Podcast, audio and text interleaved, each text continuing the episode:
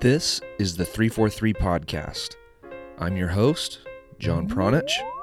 Welcome to the show.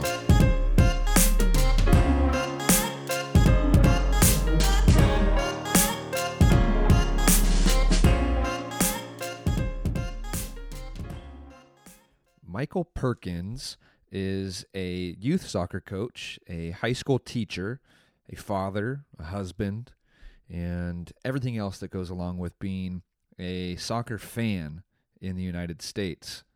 And Michael and I have gotten to know each other over the course of the last, I don't know, decade or so, maybe a little bit less than that, uh, six, seven years probably.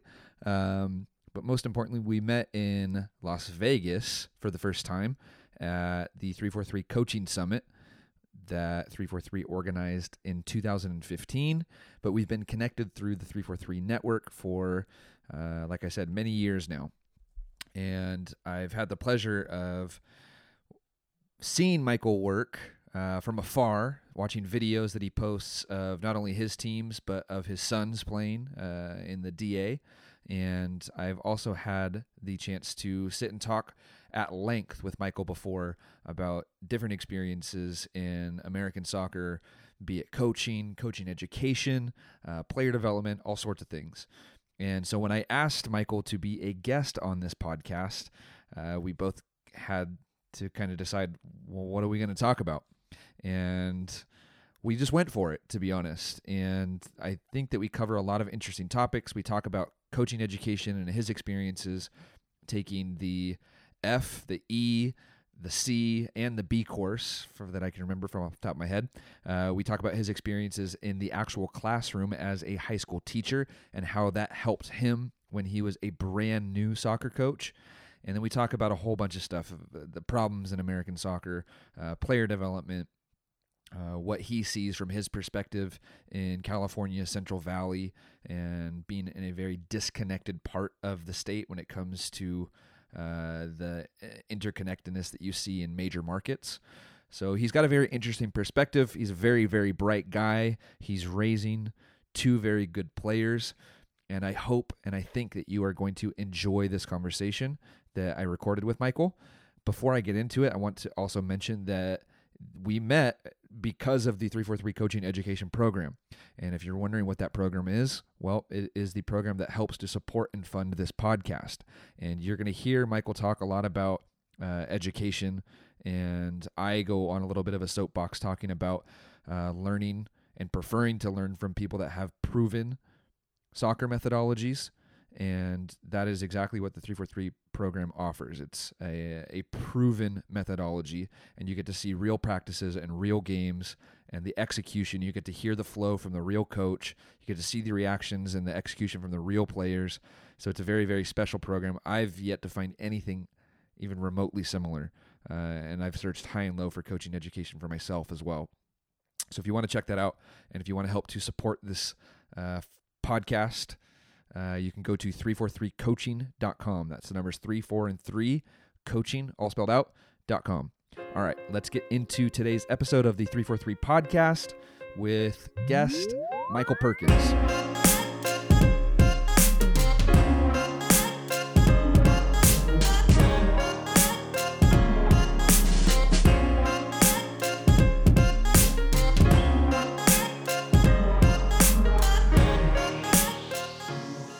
Fine? Oh yeah, I hear you fine. Yeah, yeah, no, no problem. So I had to go to my classroom so uh, there would be no uh, home distractions. You know. That's funny. You're oh, so you, you teach at a high school, right? Yeah, yeah. No, I teach here at Pacheco High, and uh, it's homecoming uh, night tonight uh, for American football. And Jimmy was homecoming prince, so I just finished driving in the parade. oh, you're actually driving. I didn't realize that. Yeah, yeah, yeah. I was uh, I was driving the freshman prince and princess uh, truck. That's funny, dude. So that's funny. Amazing experiences. dude, it's so crazy to me. Like, like thinking back, like, you know, I I didn't actually participate in a lot of like high school extracurricular activities besides being an athlete.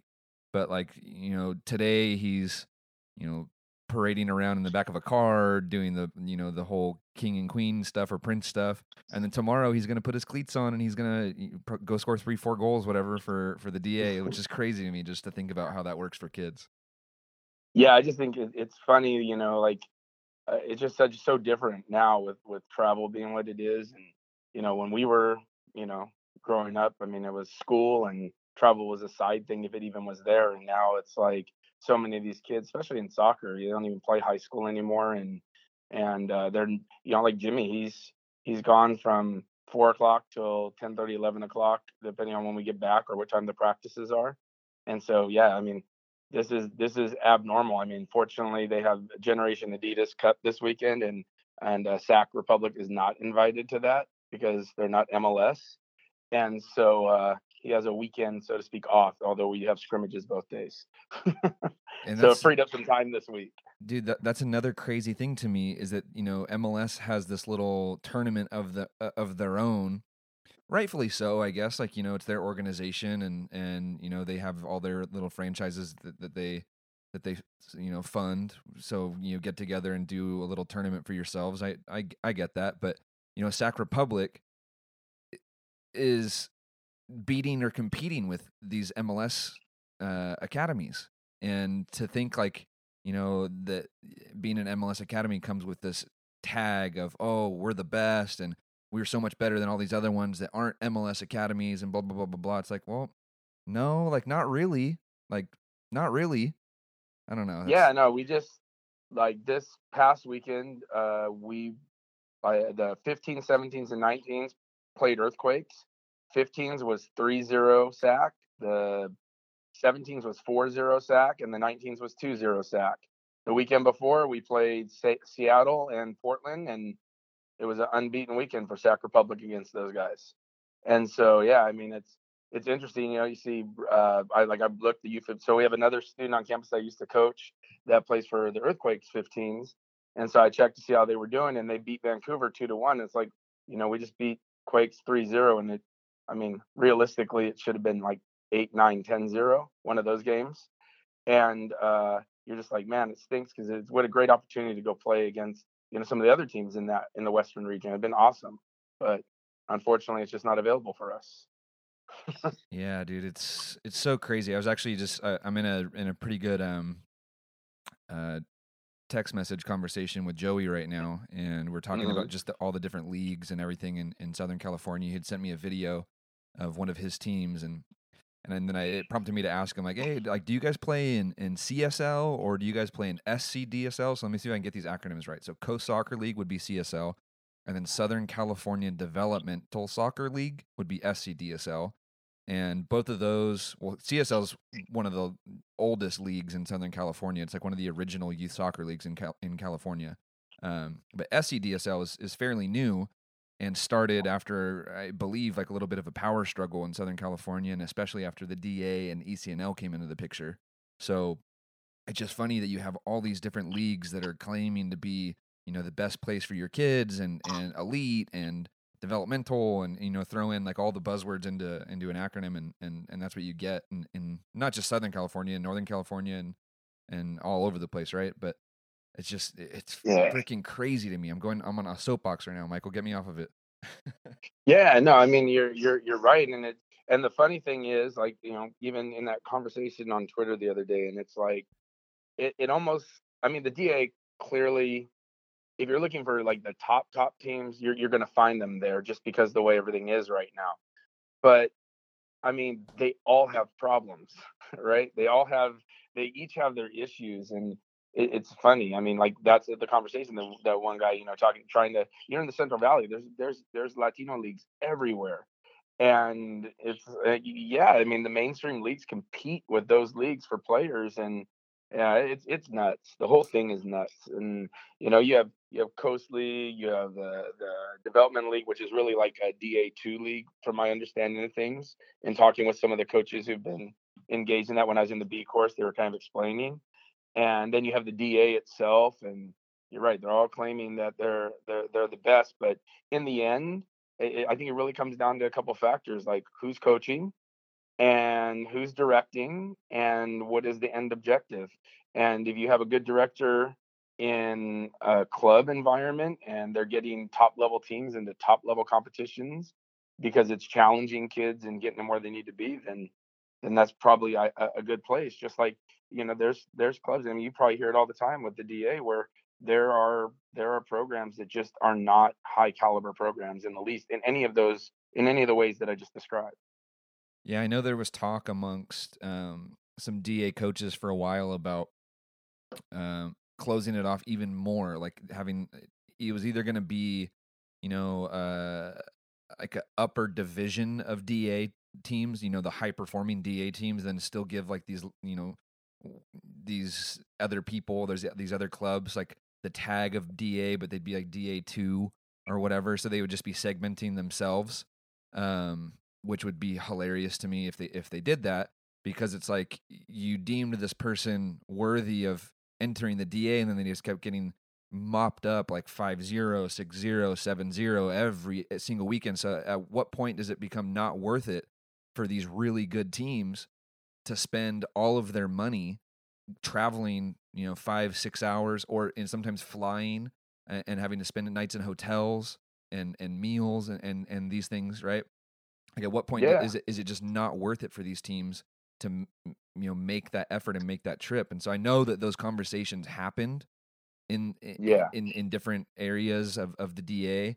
I don't know where it stands now or if it if it if anything's going to come to fruition from that, but I know that there were very very many upset coaches, parents, players, uh, directors because they're like, "What the hell are we doing, guys? Like this is ridiculous."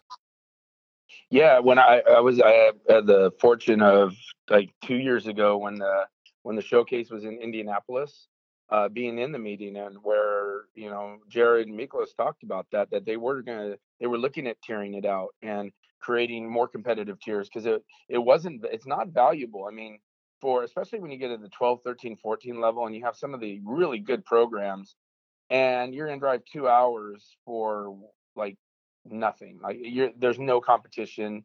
I mean, it, it, it so that's that's tough and but you look at the model everything they're trying to do is pyramid based right like their coaching education pyramid based everything's pyramid based structured to filter to the top and and they're they're doing that with you know 15 17s 19s creating these talent pools 12 13 and 14 underneath that feed directed program the programs that they have uh, labeled at the 15 17s 19s and i get it.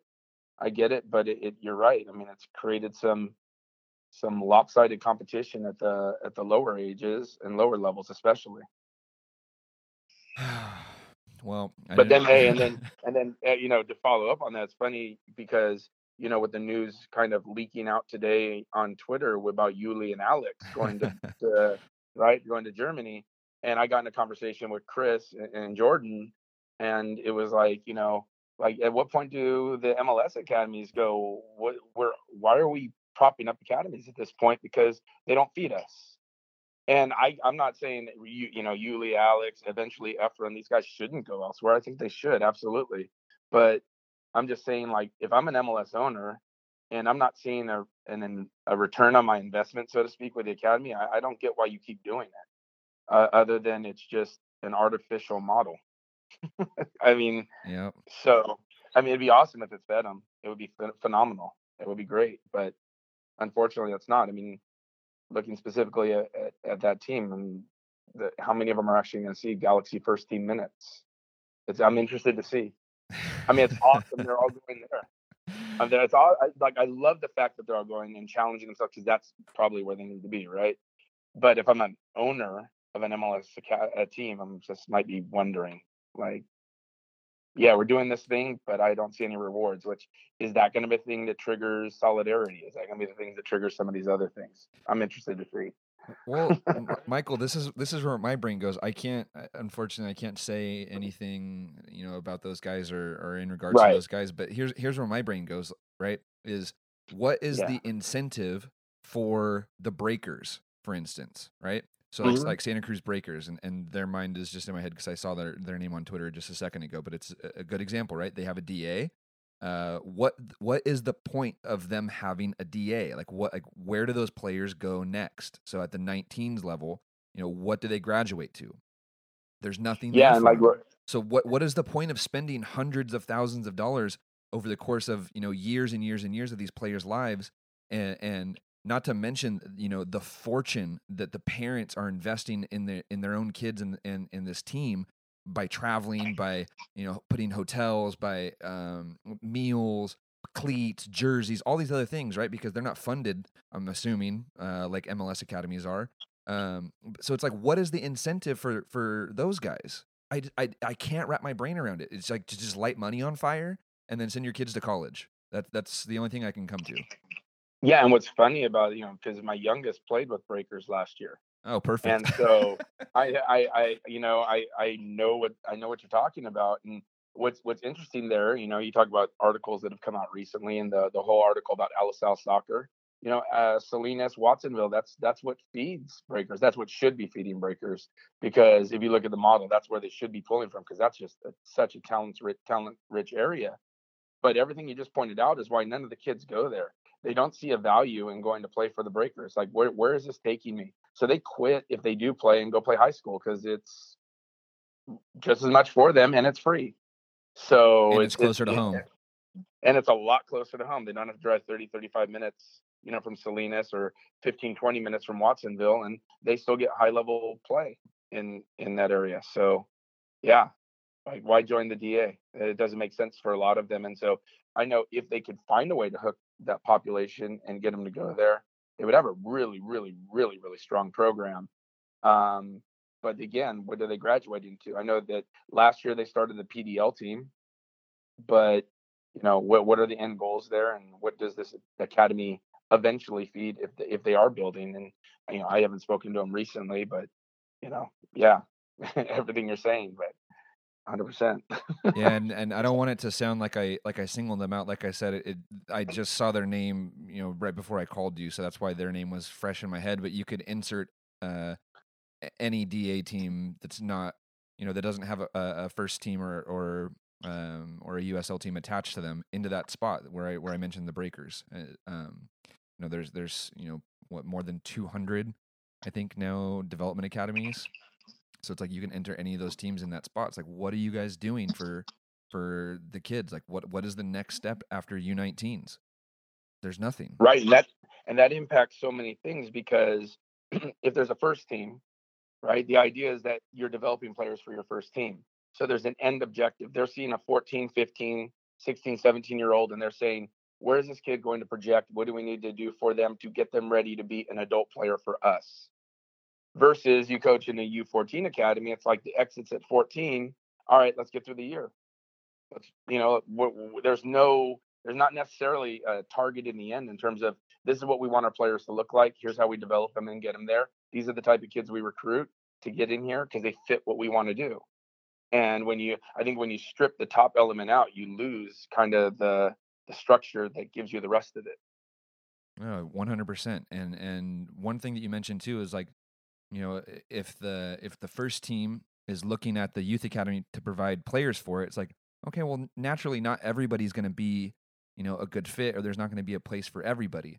So, as that player is coming up and say they're a left winger, right, and and the club knows that it's going to need a left winger in in one year or or two years, it's like, okay, well, then this person is actually developing for that specific position and then the, you know if if you know the club has an excess of cent- of center mids you know how how can we use this crop of young players uh, that we've developed and that you know we think are very good but we just don't have room for them like what can we do next for them and and what comes to mind is like how many different players have come through the Barca academy you know that uh, you know great players great players they just there was no room for them when Iniesta was on the field or Xavi was on the field or Busquets was on the field so you know Thiago has to leave. Like he has to go somewhere else. It doesn't mean that Yeah. you know he, that that he was you know that the road was over for him, but he just goes somewhere else and and and finds a new path. But here, there's no path. Like there's nothing. Like it's just 19s or eh, like you mentioned 14s and then done. Like nothing. College maybe, but that you're not. You know the teams aren't developing. You know players for college. I know that's what people like to say, but that's not true. No way that's true. Like like there's no coach that is developing a player for a college program, like specifically for a college program. That's false. Like anybody that's saying that is lying. yeah. No, I, I I have that conversation a lot. Like even with high school kids, and they're sitting there and they're looking at their options, and I'm like, well, what kind of how do you play, right? Like on your level, how do you play? How do you like to play? Oh, you like to be a small you're, you're a small midfielder who likes to touch the ball and play. You know, like you possession oriented play, but you want to go to Stanford, right? Like Stanford, you're going to get missed the entire game as they bomb the ball over the top of you. Now they're very successful with what they do, but any coach say, "Oh, I'm training them for college." Who? Who are you training them for? Who are you prepping them for? Right? Like, come on, it's just the idea of we're getting you ready for college. You're not you're not doing any specific training that's going to prepare them for one place. Specific is is the is the correct word too. Like, there's no criteria or specific criteria that people are, uh, you know, aiming to to fulfill. There's there's nothing specific about it. It's just this massive generalization saying we are preparing players for college. It's like, no, you fucking aren't. You're not doing anything. You're not. Sorry for my language. Yeah. No, no, no worries. Uh, no worries.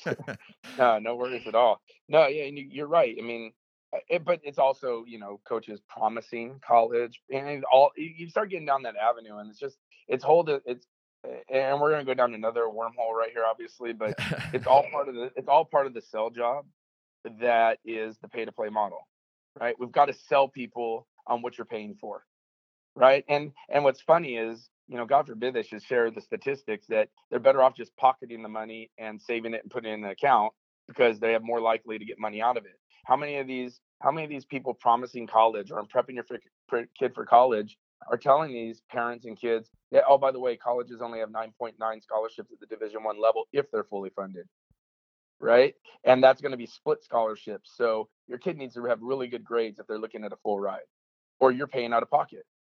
So even when we advertise we got you somewhere, yeah, you might have gotten in there. They might have recruited you, and they might even offer you scholarship money, but it might only be thirty percent of your of your costs.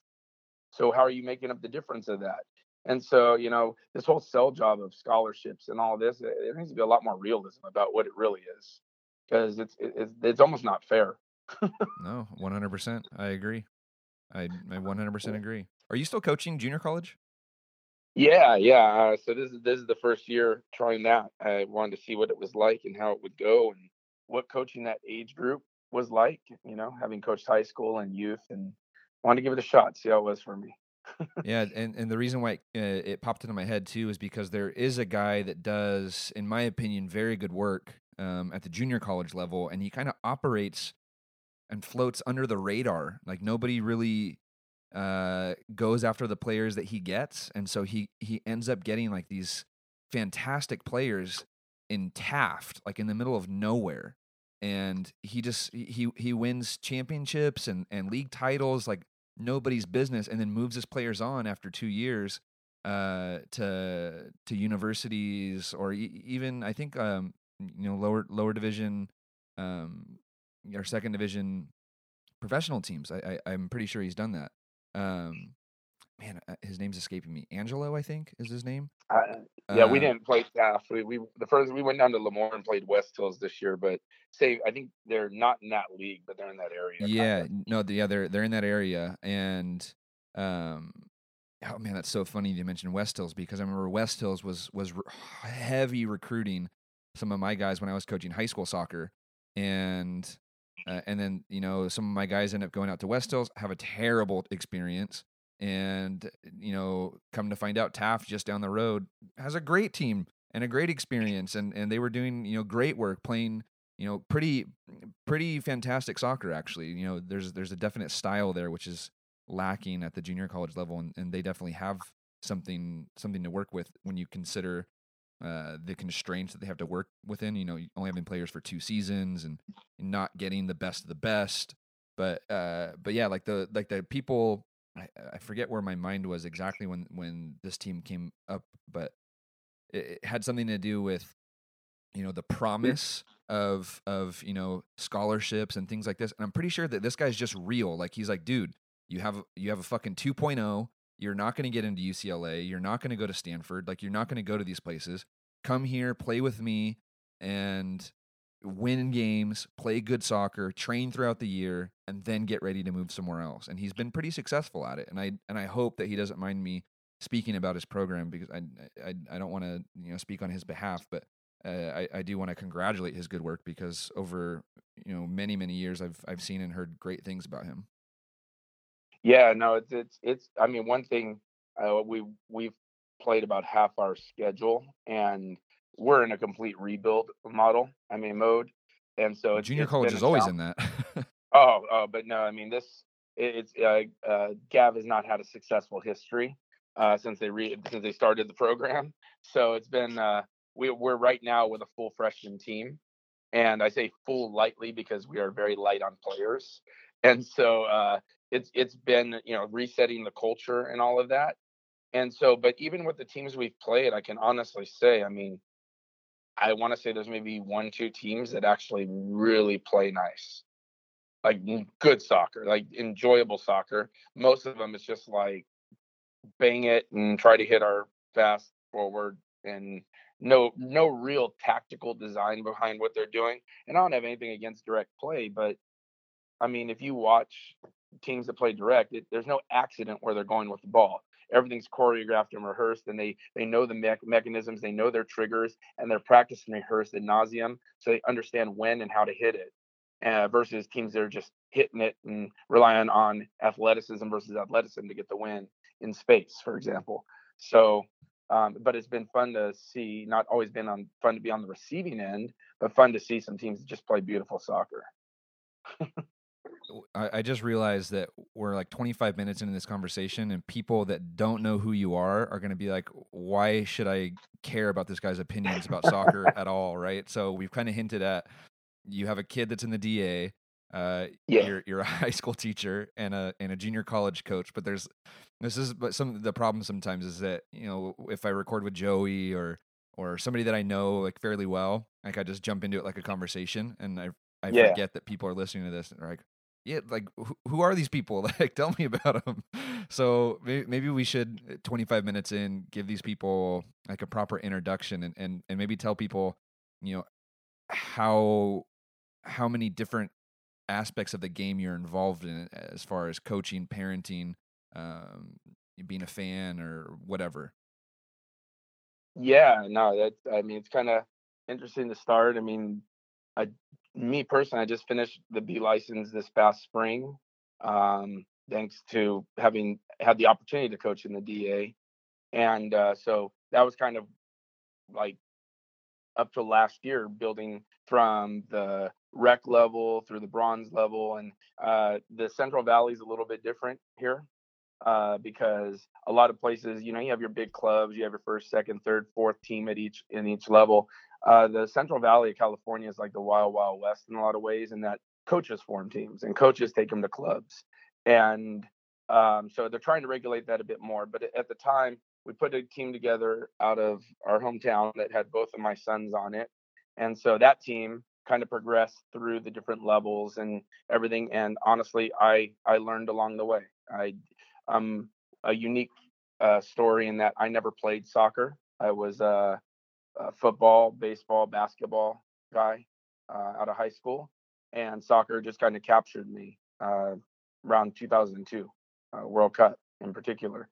And so gradually, as my kids started, you know, getting into it, I was like, you know, I think my first coaching job was a JV soccer position, and I uh, I interviewed and I was just like, I don't know a lot about soccer at all. You tell me what you want me to do. And all they said is, we just want discipline. And I was like, well, discipline I can do because I coach basketball, ball. I'm like, I can discipline. That's not a problem. I mean, that's what I do. Right. And so I, I, knew nothing. I was really relying on the varsity coach and, and those guys to really coach me up. And what I discovered very quickly is that they didn't know much more than me. And um, so I was left on my own. And at that point in my in my wisdom, I, I understood one thing about soccer training, and that was triangles. And so we worked triangles like you would not believe. I mean, basic technical skills and triangles to death. But we were disciplined. And uh, I think at one point I bought like a U.S. manual, and I was like, I'm gonna get all this great stuff out of here. I was so excited buying this thirty dollar book, and I don't think I used it at all. But uh, I, uh, I, did, I did these. We did these triangles like like every every practice. I just laugh now because like it's all I knew. I, I I didn't even know formation, so I just made up a formation. I'm like, we're gonna put triangles everywhere. Everything's gonna be a connecting triangle in our shape. And you know, hey, the kids got better. We improved a lot by the end of the season. Uh, varsity guys coming down training with us and all of that. But that was my like my first coaching experience, and no licensing, no education, nothing, and um, ended up going to youth soccer and coaching at the rec level and there i got kind of my f and e license. But even that it's not education and i was kind of like it, it, it was more like uh, pedagogy of how to teach. And so then it was like well i need to be i'm thirsty i want i want to learn and fortunately norcal is phenomenal with coaching education. And so you know I, I, through the years i've been exposed to a lot of you know fantastic people frans hoek albert puig um, Jitka Klimkova, a lot of a lot of coaches they bring in to, to Northern California for trainings, and was able to pick their brains uh, just from seeing what they do, asking questions occasionally, but and, and, learning and growing along the way. So in the end, uh, my coaching path ended up taking me where I where I coached high school, coached multiple travel teams, eventually into the DA, coached the U12 and U13 level the first year, uh, then now into uh, into college and giving that a shot to see how I feel. But I'm still coaching the high school, uh, so doing both of those, which works really well for my schedule because my boys are both in the DA. One's a U14 and one's a U15. Uh, both are with Sac Republic this year, but last year Jimmy was with Sac Republic and Jake was with the Breakers, and so that that led to some challenging uh, challenge driving and whatnot. So yeah, that side I'm a parent. Uh, then I have the coaching aspect, and uh, am I missing? Yeah, and then a fan, of course. You know, Barca on car rides and everything. So because we're driving everywhere. yeah, I I want to go back to what you mentioned about like your first experience getting your your F and your E license. And when I first heard you talk about it, I, th- I thought you were talking about your F and E license, like your like your effing. And yeah, yeah. I was like, oh dang, yeah. he's going for it. Um, but no, so like your your first experience getting your F and your E license, you said it was more like learning how to teach. But at that point, were you already a teacher? Oh yeah, this is my I think 20th year teaching. Okay. So um yeah, no, I've been teaching for I think at that point probably like almost 10 years. Maybe set maybe yeah, close to 10 years. So how did that yeah, about, how did that experience that you already had in your belt as a teacher help you with the transition into this new sport? Um, well, I think what helped me more than anything, and I, I think it's true of almost any sport, is that while the flaw was that I didn't know very much, it was also a benefit because I didn't come with all this baggage of things that I'd been taught that probably weren't the right things to do. And so, being a blank canvas, I was able to kind of learn everything firsthand and look at practices and see. Ultimately, you know, in the end, that during that first coaching gig, honestly, my assistant coach goes, "Hey, you got to check out this video." And it was Brian's team. And you know, being able to acquire stuff that way as first first time experience stuff was was huge. And as you know, as a classroom teacher, I was just looking like, okay, th- there's a method for teaching this stuff that is logical and makes sense. And it makes sense to me because in the end, even and I watched videos of myself back then. I'm like, oh my god, that that was bad. But uh, you know, like uh, my my current self would kick my old self's ass right now. But uh, but even so, the idea was that you know you want autonomous players on the field who can make their own decisions, and and and so you know it, it presented kind of that. And so the same thing in the classroom, I guess. In the classroom, we're trying we're trying to create the next generation of people who can make their own decisions, not robots.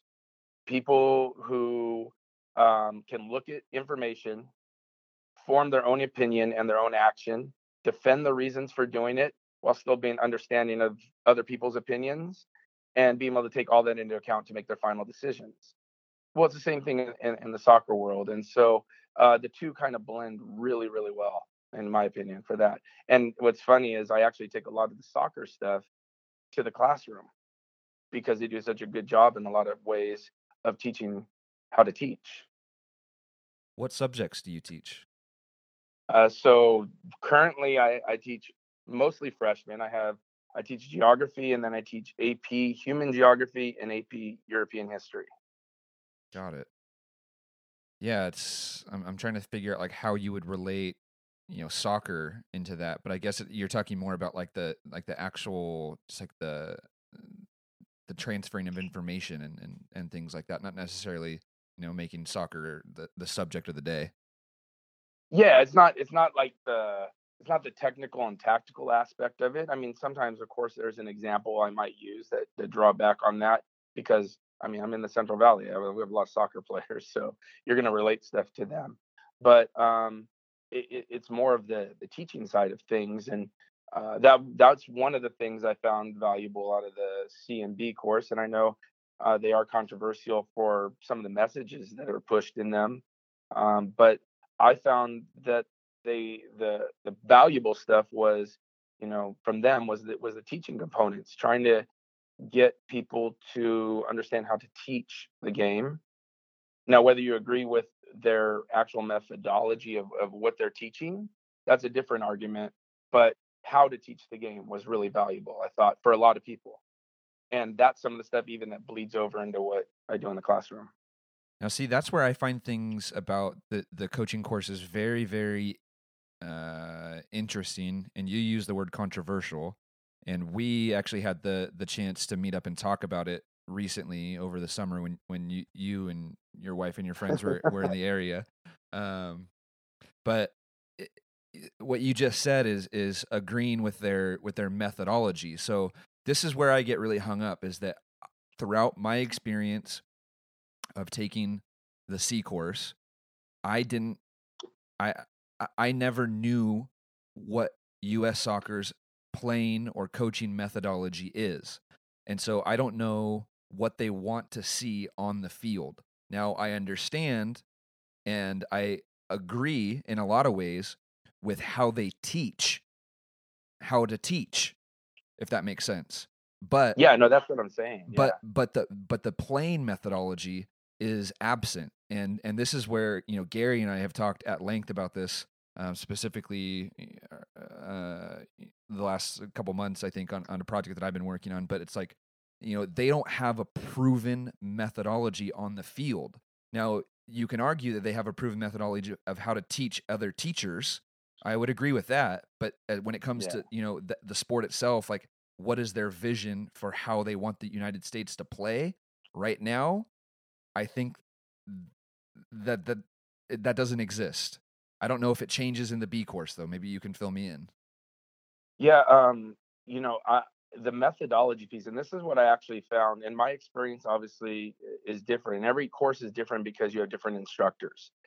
And uh, I we had a pretty open. We were the first round that went through the C course, and at that point it was pretty like rondos are only done in the warm up if you're going to do it, and that was a pretty liberal approach, right? Like that instructor was pretty liberal compared to what I'd heard from other courses that were going on the, at the same time, which is rondos are like another four letter word. You just don't do them and you don't say them. But in in my C course, uh, the instructor was actually okay with it uh, if you could relate it back to what you're working on, and you could um, and and and you did it in your warm up because it's of course non-directional, right? Which is where a lot of them got hung up. When I went to the B course, the mentality I got and the message we got from the instructors which was much more of you're going to coach your methodology. We're here to help you become better at teaching it, whatever that is. If you can like defend and show why what you does work, what what you do works, then keep doing it. We're just here to help you sharpen up to get better at it.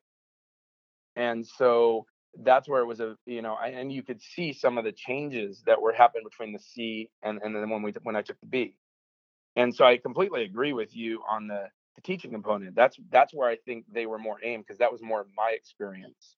Um, and I 100% agree with you that they don't have an idea, or maybe they do, but I think it's difficult for them to either get the buy-in, so they don't try, um, but they don't have a method, a, a, a coaching, I mean, a, a soccer methodology of, hey, here's how the U.S. is going to play.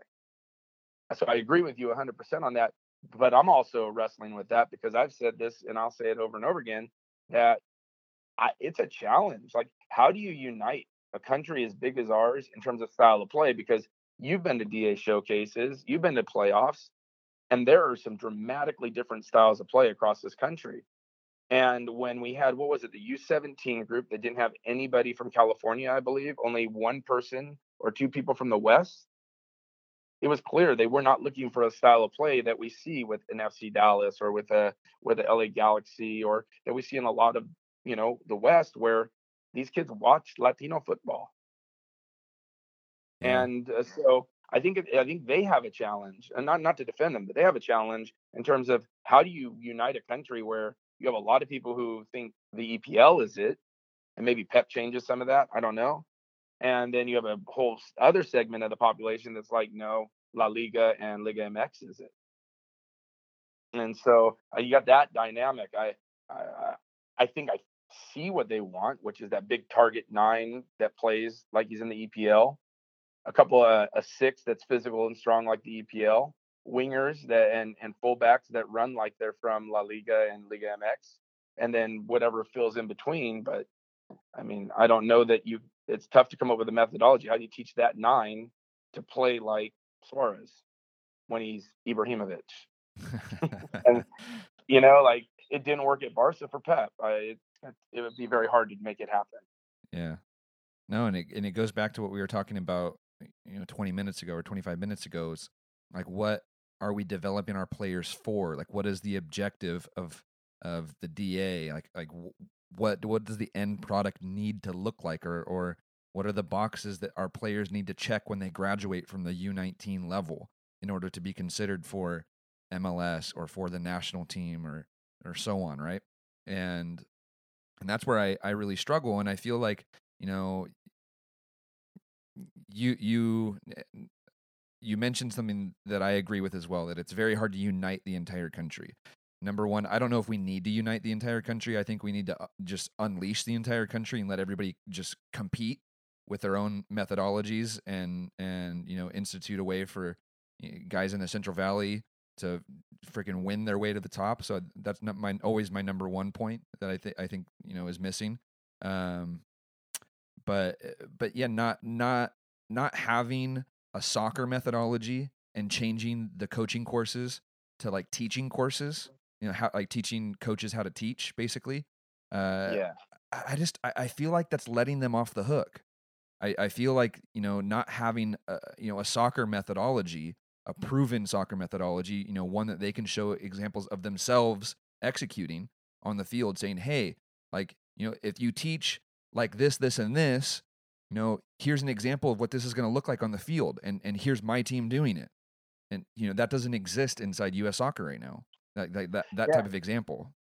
And and well, I understand what you're saying. Part of me looks at it too, though, and it's like, you know, I got a son. He's playing with Sac Republic. He's a pretty good player, but it's not Sac Republic's job to prepare him for the national team. It's Sac Republic's job to prepare him for their first team. Very true. It's it's San Jose Earthquakes' job to prepare their players for their first team. LA Galaxy's job to prepare them for their first team. And so, like, I, I can't imagine the Spanish Federation saying, "Hey, Barca, that's really cool what you do, but we're going with a, a more uh, Real Madrid methodology now. So you're going to have to do that to get your coach's license." So I look at it on that side here is like the ultimate goal of clubs is is to prepare players for their first team, which you know kind of going circular. That's where some of the issues when we first opened this conversation is you know that that's not there's a disconnect currently in the country on that. But that aside, the clubs each club should have its own identity, its own methodology, yep. and it should be their decision. And I, I I I understand why you would only in that if you're viewing it in those terms, why you would only want to teach the coaches how to teach because the club should be teaching them the methodology at that point of the soccer side. Yep.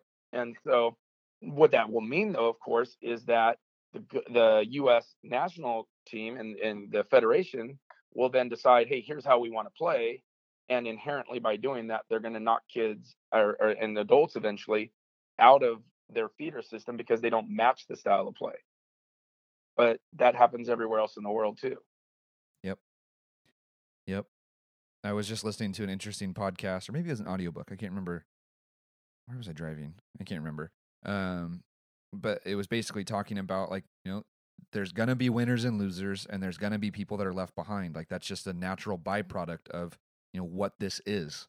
And, you know, in a country our size where there's over 350 million people roughly now, you know, and, and only 11 men get to start for the national team you know, you know there's going to be a lot of losers uh, unfortunately there's going to be a lot of people that don't make it that far so going back to what you said like that's you know that's an astronomically um or an astronomic task i guess um, is that a right right word for that i don't yeah know a uh, very difficult task for a federation to to tackle but i don't want them to use that as an excuse uh you know saying like oh well we have such a hard job so you know that's why we don't do X, Y, and Z. It's like, you know, I, I, I just, I always come back to, I, I feel like they're just getting let off the hook or, or, or something along those lines. But I'm ultra critical. Obviously, people know that about me. So, yeah and and you know it's funny because i was listening to max and max and herc on the way to practice one day and max asked herculez like who are your 11 right now for the us national team and i was thinking oh well i'm thinking you know you're putting the names in your head who would it actually be and Herculez Gomez says, "Hey, I can't say who they are." And Max is like, "What do you What do you mean you can't say? You Pulisic's got to be one." He goes, "I don't know." He goes, "Because who's the head coach? What's their style of play? You know, are they going to play with three in the back, four in the back? What do they want their sixes role to be? What do they want the eights role to be? You know, that's that's uh, you know kind of what, what we're going down right now. That that avenue is, I mean, even right now, what we're almost, a, are we over a full year? now. uh, nope, Since almost Trinidad, almost a full year, and October. we're now conducting interviews, right? And so we still haven't dropped the first team's methodology. Like, what is this coach going to want for the next four years? Right? Like that hasn't even been dropped yet, and so it's it, it's crazy. Yep. But yeah, like I, I I get what you're saying, but then there, there's this other side. It's like, all right, so we want coaching education to also offer a methodology side, like from the soccer side of things, not just the pedagogy of how to teach it, but the methodology of how to play. Then does the federation offer side by side courses? Mm-hmm. In which case, then do we have dual licensing paths that are going to hit the wallet heavier? Yep. Yeah, like so th- those all be. Uh, I don't know. Yeah, I agree. I don't want to let them off the hook, and I'm not very happy that I dropped whatever it was, uh, almost what 3,500, 4,000, whatever it was for the B course, and then I see you know 21 coaches on a grant fund in uh, in in Utah that are professional players. Like that's not cool. Like I appreciate you paying for theirs, but could have bought mine down. I'd be happy with that. Yeah. No, it's it's something I, I talked with Kai Edwards about too. It's like when he, you know, we were talking about uh, uh, equality and, and applying for jobs and, and, and whatnot, and I asked him, you know, Kai as a as a black man, like what happens when you get passed over, but a but a girl, a female gets the job, and he's like, you know, in that in that sense, I I really don't care, right? And so I started thinking about, you know, how few female coaches we have at, at the higher ranks. And so it's like okay you know it makes sense to you know try to to streamline some of these professional women's players to to you know higher levels of coaching. But at the same time it's like dude i've been at this for 13 years and i tried for 8 years to get into my c license and got denied four times before i got in. And and so it's like when i you know when I look at it through that lens, I'm pissed off. But when I look at it through the other lens of like, well, you know, we definitely need more female coaches, I'm happy. So I'm like, well, well here I go, letting him off the hook again. But I don't know. I get Yeah, I mean, in the end, in the end, they they need more trainers, right? They need more Yep. coaching trainers because they can't get everywhere they need to be. And I think you know from talking to some of them, that's where this grassroots program is supposed to kind of get more on the ground and try and reach more co- co- coaches at a local level. And that's why you know I think some of the coaches, when you have your B license, you're able to become a grassroots instructor, from my understanding of things, so they can reach more coaches because I, I think that's what they need to. They need to, but yeah, it's frustrating when you know you look at how much money and and in fairness to them, some of it is supplemented. I mean, we sat there and counted up the cost for our course, and it was like, yeah, they're covering some a lot of stuff, but it's still expensive. Yeah. I mean, for the average person. Yeah. I mean, either someone's paying. Like either if I as a coach pay, I'm I'm paying out of pocket. But even if the club's paying, then the kids are paying because the fees go up. Yep. So someone's paying somewhere. Yep. Yeah, I was actually very surprised at how many clubs paid for their coaches to be at the C course that I took. And I should also mention that the rec league that I'm affiliated with, I'm a board member at, was very gracious. It gave me five hundred dollars um, to to go towards my. Ended up being closer to like three grand, all said and done, after the two weekends, um, with you know food, travel, and staying and everything down there. So, you know, I, I was I was very surprised at how many uh, clubs picked up the entire bill for their coaches to be at that course which, like you just mentioned, isn't the club paying for that necessarily. That is a lot of times parents paying for that, and I don't know if parents understand that that's uh, what their money's going towards. I don't know if parents would have a problem with that to begin with. So um, maybe I'm speaking out of turn there, but I, I think that it, it would be nice to get that out in the open a little bit more than than I think that it is. Yeah, no, it's funny you bring that up. I looking back, the C course I took, um, my team's parents actually they covered it. I had coached that group for like three years or four years, something like that, and never took a dime. Like paid my own hotel rooms, no fees, not and nothing. Like we paid, I think the fees were thirty dollars a month that covered tournaments and everything that we did, right? And so that that was kind of a really nice thing that they voted to do was kind of cover the cost of that C course, and so that that was a nice gift. yeah, no, I, I I totally get it, and and and don't get me wrong i think there's a lot of parents out there that would agree to do the same thing for their for for their kids coaches like of course you know if you're going to be volunteering your time you know you need you you should you know, at some point get something in return and a lot of times i think coaches would be more than happy to accept a, a coaching course as, as, a gift from from the team you know hey you know I, I would love to progress with this team a little bit further and, and further my education but like you mentioned just a minute ago those opportunities are scarce now and and we have plenty of players in this country.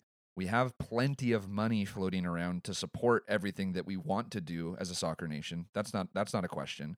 Uh, we have plenty of coaches that are willing to volunteer and work for free or cheap at this point. So it makes me believe that they would work for wages, higher wages.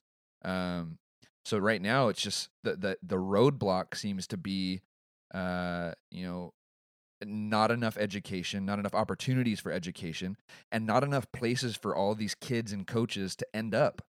Like, you know, if if the if the road, I'm thinking in my head right now of the movie Speed when Keanu Reeves drives the bus uh, off the yeah. off the edge of the bridge, right? It's like if that's the end of the line for U19 players, you know, where you just you know you just drive off a cliff, that's wrong. You know, you know these parents yeah. are, are, are that have proven you know, for a a decade or more that they are willing to invest thousands of dollars in their players every single year and then the road just stops at U19 like what?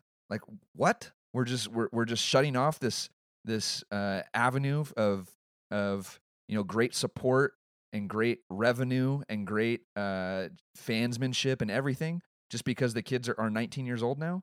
Like no. These should all be professional they should all be going to professional teams I'm soapboxing again. Jesus Christ. Sorry. No, don't, don't even worry. Like, but see, in northern in Northern California, NorCal is doing a phenomenal. They, they've established uh, Liga NorCal, which it continues. I think it's a U23 league. So they they're they're trying to do some of those things to kind of close some of those gaps that that you're referencing right now. And it would be awesome if it existed everywhere. And then you know you talk about well the structures that are in play right now, as you mentioned uh, and uh, it's obviously referencing the sanctioning in the federation and the organizations that are sanctioned and the inability to move upward as is the the very heated especially twitter debate.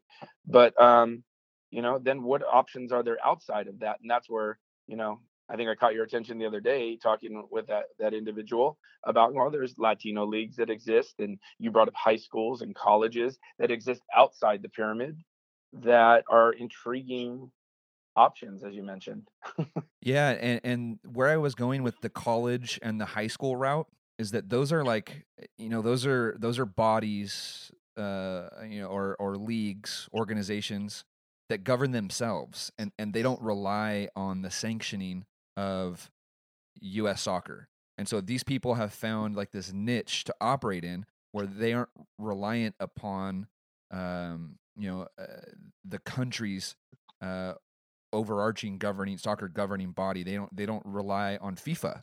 They they they don't respond to anything, uh, you know, in that regard. Uh, they have their, in large part, their own rules. Um, they have their we own. two refs. Yeah, yeah.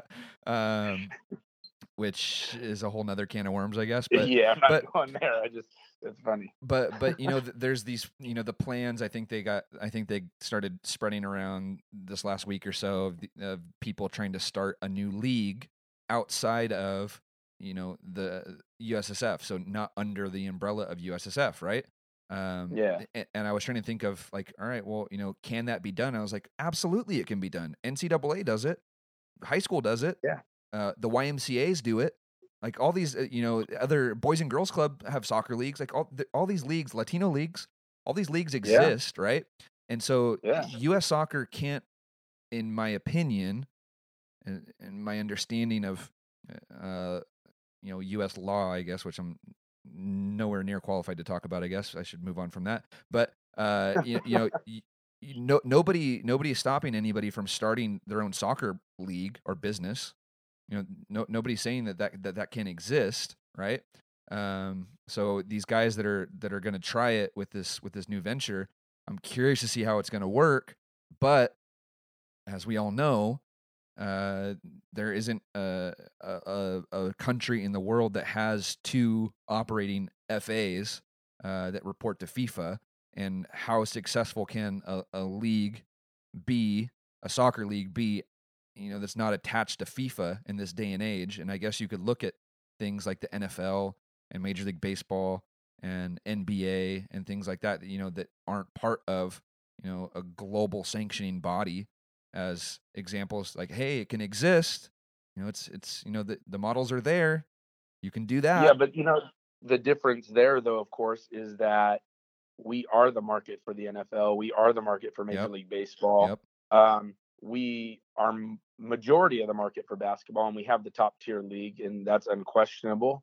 So soccer, eh, we are not that, and so Yep. I, I think, from my understanding of things, is that the main hangup is that if you're not FIFA sanctioned, which you know, therefore you know, follow down USSF sanctioned, it basically prevents you at a club level from playing friendlies against FIFA sanctioned bodies. Yep. Yep. Right. So that that that's where the real thing uh, breaks down. So I would think from a youth model, it, it could certainly exist. I you know I don't know, you know how financially it would it would work and be successful without the ability to, as a top level team, play the top uh, the other top level teams in in a country or even in the world market. So I'm not sure how that will work, but I mean it, it's completely doable.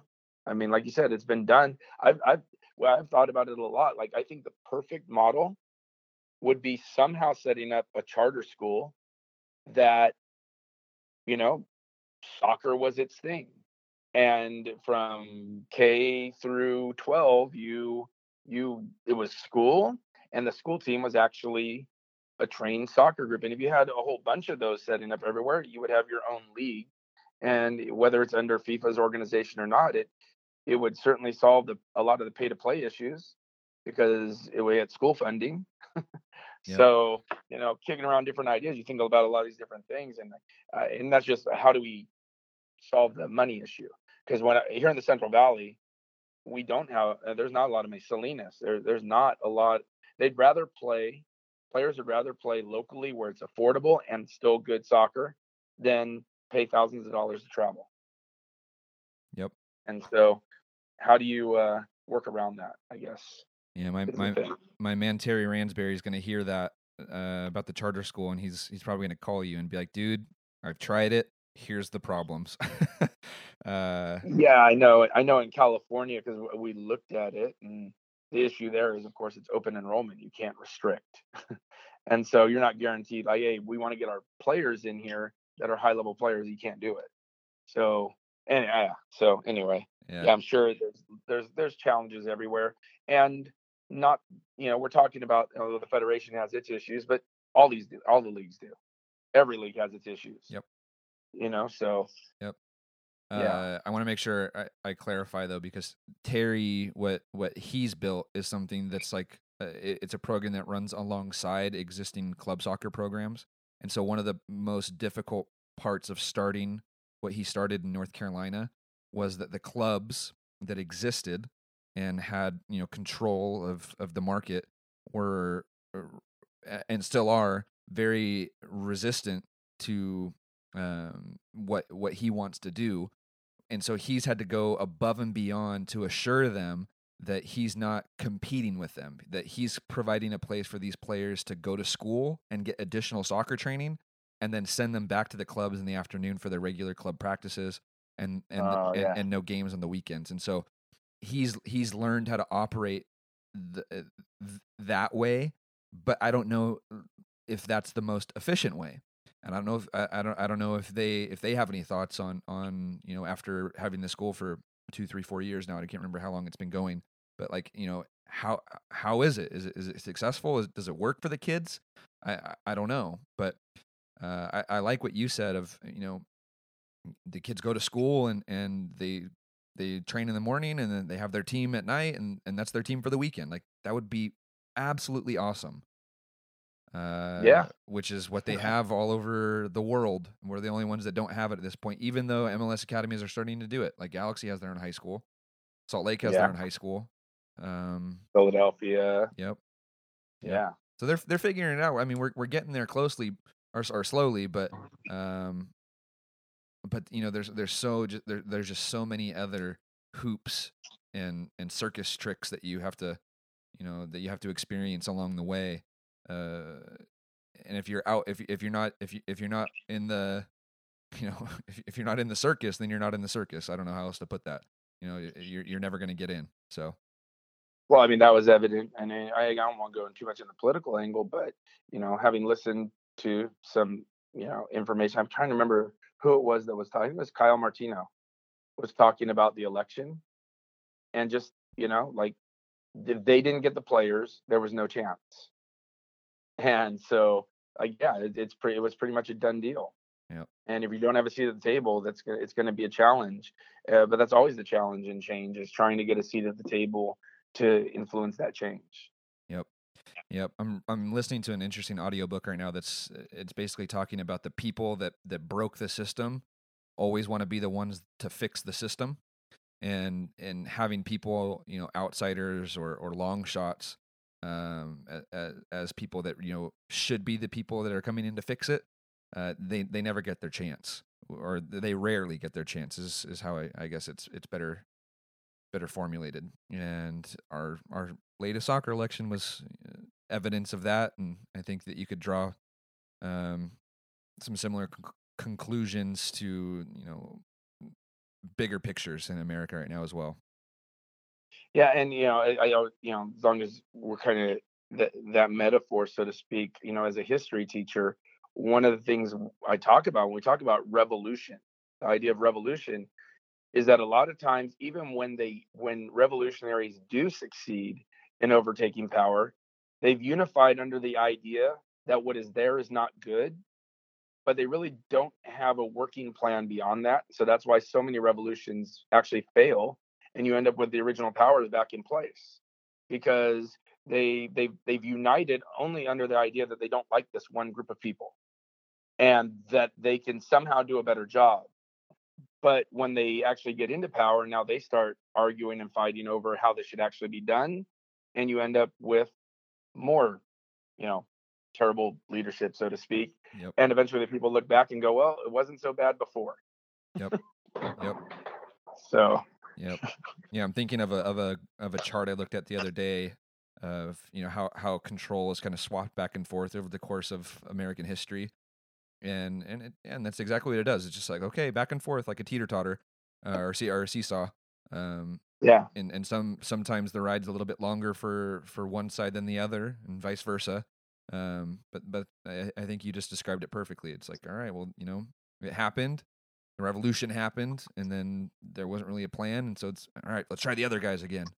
So Yeah, I mean, and so I mean, I think that's where we are right now. And I mean, I, I, the idea, I'd love to have thought that who, if someone else did win, you know, that it would have been different. But it, I think it would have been harder than we realize. yeah, no, Because- I, I think so too. Eh, I mean, you're you're dealing with nationwide politics, people in positions of power all around the country, and negotiating with them to get them to understand why it's in their interest to do something as well. Yep. That that's tough. What what I, I- and I've just recently started to to say this, and I believe it. Um, but w- what I really think would be beneficial for American soccer would be to have another party involved. Right now, it's it's just it's just one party. It's just the guys that have been you know running the show for uh you know the better part of almost three decades now. Uh, y- you know, uh, it's just been the same cast or or the same mold of people and there hasn't really been an opposition of ideas since oh, if I have this right, Werner Fricker, um, where where he was kind of you know the last uh, last person outside of this mold that have been running U.S. soccer for the last couple decades.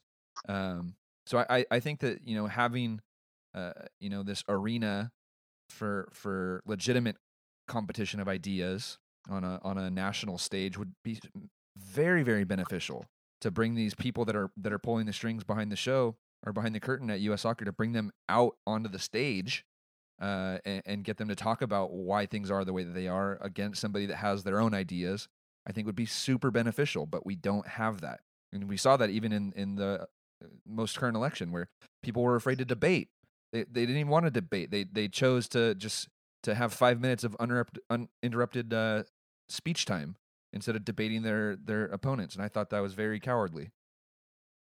Well, and I think uh, you know, drawing just society kind of levels is we as a society at this point like to see what we want to see, watch the news we want to watch, and talk to the people we want to talk to. Yep.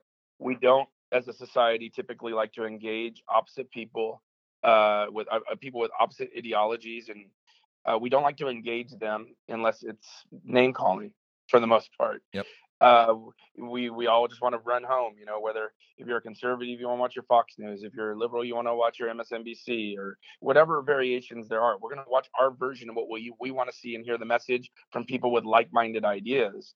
And when you live in that kind of bubble, uh, unfortunately, you're you're not going to get the most out of what you could get. No, I, I, I agree 100%. And I, I feel like for a long time, American soccer has just been in an echo chamber and, and just people have surrounded themselves with yes men and women.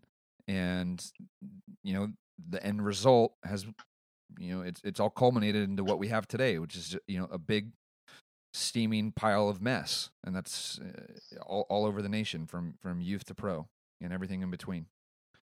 So, I mean, I'm su- I'm super interested too. And, I, and again, I'm not a legal scholar, but uh, the I saw something on Twitter today about the Stevens Act, and I'm very interested to see what ends up happening with that because Congress is talking about toying with the Stevens Act and changing some of the requirements in it. And that, of course, is what the federation uses for jurisdiction over soccer. So I'm interested to see, you know, what kind of impact that has. I saw one tweet that I think it said maybe 50% will be ath- athletes on the representative representation on the board, something like that. Um, and then I saw another one that said it could actually further strengthen the stranglehold. So I'm inter- interested to see what happens if that law is, is altered or changed. that was a Supreme Court case, right? Um, I know. Ted I think it's Ted just Stevens Congress thing? is going into the Stevens Act. Yeah, they're actually going back in, looking at the Stevens Act and considering alterations to it. and I and I if I'm not mistaken, I believe this is coming from you know the a little bit of a push from Hope Solo and from Alex Morgan and from some of the other people that that filed a couple years ago uh, for for Congress to take a look at this stuff and when it comes to equal pay and and, and things like that and and it it spiraled into uh you know bigger things and and maybe maybe US soccer is to is to you know kick themselves at the end of the day because they they could have handled this differently then and and now it's gotten to a point where you know it it's going to be in somebody else's control potentially Yeah, I, I want to give credit. That was uh, Professor Steven Bank who uh, posted that earlier. So I want to make sure I give credit there. yeah, I've talked with him a couple times in, in, direct messages about getting him on the show, but you know, I, I just, I don't know. I don't know how I feel about him. well, it's tough because you know he's a lawyer. He sees yep. things from a legal perspective. Because I've had a few interactions with him, and I found that he's very open and he'll talk to you about things. And um, I've you know at times questioned, hey, well, what do you think about this? And he's been really good at, at, for me at least, saying, well, this is what could happen, or it could go this way. They're more than likely to rule this way because of the precedent here, and that's where I'm not a lawyer. So thank you. yeah. I, I, I always figured that out on my own. yeah, I, I, always get hung up when you know when somebody kind of goes outside their scope, and I do it from time to time and I have to check myself. It's like my scope is coaching youth soccer, and that's pretty much it. And I can talk a little bit about podcast podcasting, um, but but when some of these guys, like I, I know that that Professor Bank has done this in the past, and and writers have done it, journalists have done it, other podcasters have done it when they start talking about like soccer, like tactics and technique and, and things like that. I'm like, uh, okay, like I'm I'm gonna put you on mute for a little bit. Like you you don't need to be talking about that. So. Right, right. Now stay in your lane. Yep, stay in we, your we, lane. we all have to. Yep. We all have to. Yep. and so somebody's probably going to be listening to this podcast and be like, dude, you were out of your lane and out of control the entire podcast. Like, you need to check check yourself. Totally. Like, who are you? Go back into your classroom, teacher. Yeah, seriously. Well, dude, we went for an hour and ten minutes. I don't know. Is there anything sure. that, that you feel like we need to that we need to talk about before we hang up? No, I mean, like I I don't know if there's anything else. I knew you had talked to me about the teaching thing, but I think we covered that. So yeah, I'm pretty good, and yeah. yeah. Hey, I'll I'll ask you the question that I that I like to ask people at the end of every episode. So, um, take some time and think about it. But what what do people need to know? And you can answer that however you see fit, whether it's from a teacher perspective or a coaching, a fan, a parent. Um, what do people need to know? Yes, because I listened to the podcast. I actually kind of thought about that in advance, so I was ready. um, um, it's actually something I took from the B course, and it actually relates to something that we just talked about a few minutes ago. And it's when I was in the B course, and I don't know how many outside of coaching courses have done it, but film yourself and mic yourself. Listen to yourself, the things you say, the throwaway lines that you think are cute or funny. Listen to everything you say and watch all your actions in in a practice or even in a game and a pregame talk, halftime talk, whatever it is. And you know, listen to what you actually say. Look at how you say it and what the player responses are to it because so many times and when I've done that, I watch it back and I'm like, oh, that was terrible. I, I, can't believe I said that. And oh, I thought that was really funny at the time, but that was that was not good. Right. That kind of distracted from the message that I actually wanted. And then the second piece of that that kind of connects to it is at the B at the B course, you know, you sit in here in in a room and you're in there with 12 other coaches and they play your mic and they play your film and 12 other coaches just rip you to shreds, right? They're nitpicking every detail that could possibly rip. Well, why were you standing there? Why did you say that at that moment? Why didn't you call out that right there? And it's very easy to get defensive in that. But I actually found that the most valuable thing, one of the most valuable things out of the course, right, is I found myself after the course hearing all 12 voices on everything I was doing. And even the voices I vehemently disagreed with. It was so important to hear what they had to say, even if it was my own version of it. Like, what would so and so say? What would this person say? Because it caused me to question what I was doing so that I would be better at what I do. And I think that's something that, in no matter what you do, I do it in teaching too. Really question what is the value in everything you do and hear what other people would see and say. Dude, that's an awesome answer, and I 100% agree. And that was the biggest takeaway from my experience in the C course was being recorded and and mic'd, and having to watch myself, uh, having to record a practice on my own between me, uh, um, course meetings, and evaluate that and, and send that into the instructor and, and get the feedback again. So 100% agree with you on that. I'm so glad that you brought that up. So thank you. Yeah, no, no, that that was my big takeaway. It was it was so valuable. yeah, absolutely. painful, painful at the moment, right? Like, but valuable, Absolutely. valuable. Absolutely. All right, man. Well, I'm gonna let you go. I think you have a big night ahead of you with uh with the American football game, and So we got some fireworks tonight. I'm excited. and and you got a prince down there too. yeah, he gets the padded seat. I get the metal bleachers though, so he wins. That's funny. well, uh, good luck to good luck to him, and then good luck this weekend, and and, and good luck in, in the rest of the season at the college as well. Yeah, I really appreciate it. Thanks, John. All right, brother. I'll talk to you soon. All right, man. Take care. All right, later. All right, bye.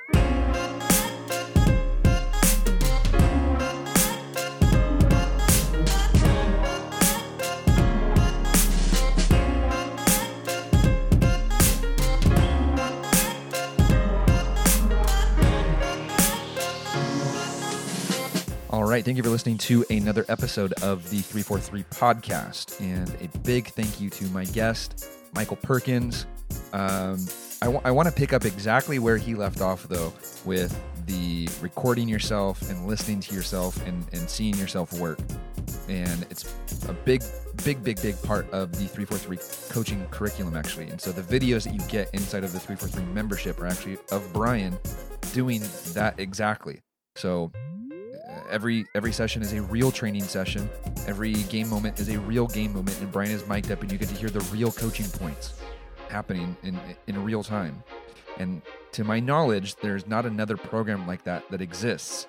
Uh, so if you're looking for uh, an example to learn from, like Michael and I discussed uh, throughout the interview, like a, somebody that has a proven methodology when it comes to the actual soccer side of things, and you want to see the real, unfiltered, uncensored uh, examples of somebody doing fantastic work that has won trophy after trophy, that earned, um, you know, their way to three DA championship games in a row, uh, then I highly recommend the 343 Coaching Education Program.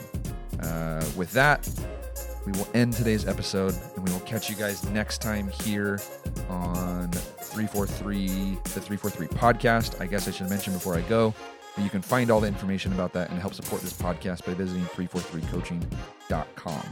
Okay, with that, I'm out of here. See you guys next time.